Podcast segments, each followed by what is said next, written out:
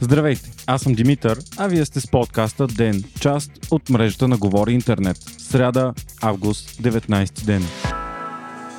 Ден е подкаст от мрежата на Говори Интернет и става по-добър благодарение на подкрепата на слушателите си. На вас. За да станете дарител на Ден, елате на patreon.com, Говори Интернет и срещу 5 долара на месец ще станете денник. Истински герой.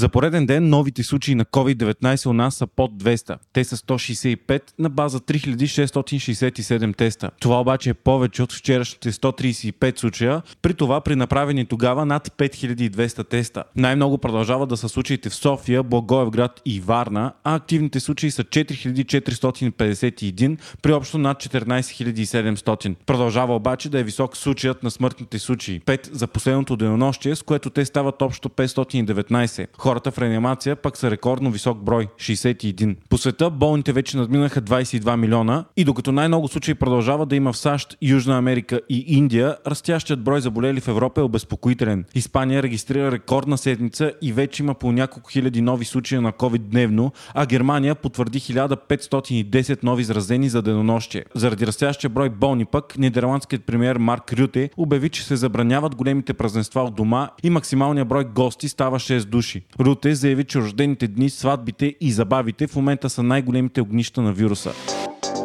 Министрът на околната среда и водите Емил Димитров предупреди в интервю пред Нова, че предстои голяма водна криза в страната, ако и тази година няма големи дъждове и снегове. Особено голям бил проблемът в източна Европа и най-вече българското Черноморие. Нивата на язовир Камче продължават да падат драстично, а той захранва с вода Варна и Бургас. Дори без валежи тази година, водата в язовирът щяла да стигне до края на следващата година, но проблемът бил дългосрочен. Язовирът Камче дава вода на цялото Черноморие и в момента се търси вариант как да се намали водата за Варна и тя да се взема до някъде от язовир Цонево, а два допълнителни земеделски язовира да дават питейна вода за Бургас. Демократическата партия САЩ официално обяви Джо Байден за свой кандидат за президент за предстоящите избори на 3 ноември тази година. Ако бившият вице-президент на Барак Обама бъде избран, той ще бъде на 78 години, когато стъпва в длъжност. В подкрепа на Байден говориха много представители на демократите, включително бившите президенти Джимми Картер и Бил Клинтън. Конвенцията на демократите продължи 4 дни и за първ път в историята се проведе дистанционно заради пандемията от COVID-19. Почти 30 милиона американци са гледали събитието на партията партията, на което участваха множество от лидерите и изгряващите млади политици на демократите. Байден влиза сериозно в политиката през 1972 година като сенатор. Никой друг кандидат президент в модерната история на Америка не е имал толкова голям отрязък от време между първата си важна управленска длъжност и номинирането му за президент, пише Нью Йорк Таймс.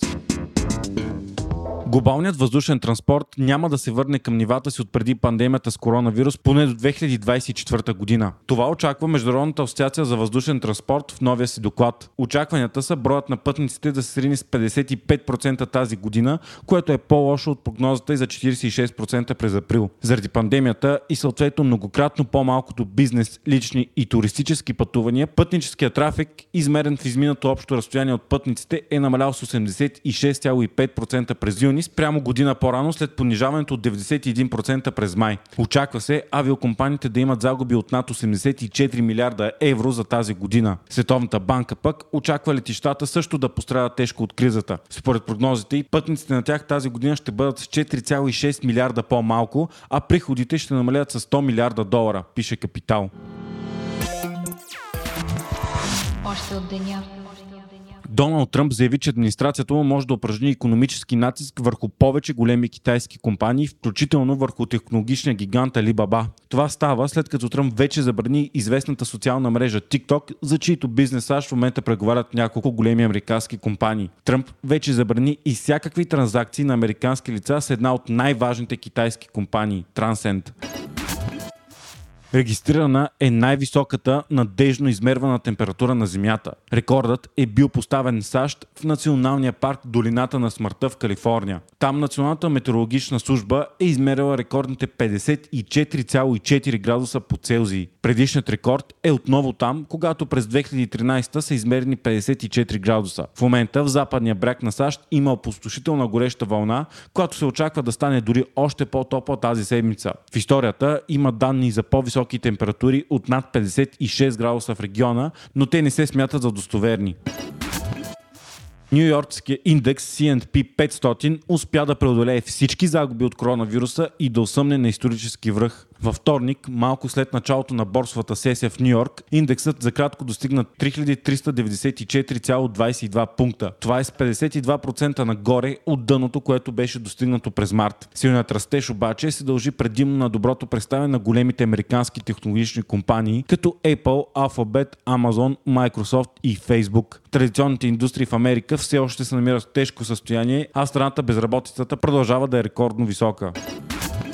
Жителите на швейцарския град Олтен станаха свидетели на уникално явление – дъжд от какао. Причината е дребен проблем в вентилацията в близката фабрика на Линд. Така частици какао са били изпратени по грешка във въздуха, а силният вятър ги е разнесъл из града. Читател на местна медия е изпратил снимка на колата си, която е покрита с какао. Проблемът е отстранен, а от Линд обявиха, че какаото е безвредно и предложиха да платят на засегнатите за измиването на автомобилите им. Вие слушахте подкаста Ден, част от мрежата на Говори Интернет. Водещ и главен редактор бях аз, Димитър Панайотов, а аудиомонтажът направи Антон Велев. Ако искате да не изпускате епизод на ден, не забравяйте да се абонирате в Spotify, Google Podcast, Apple iTunes или другите подкаст приложения, които използвате.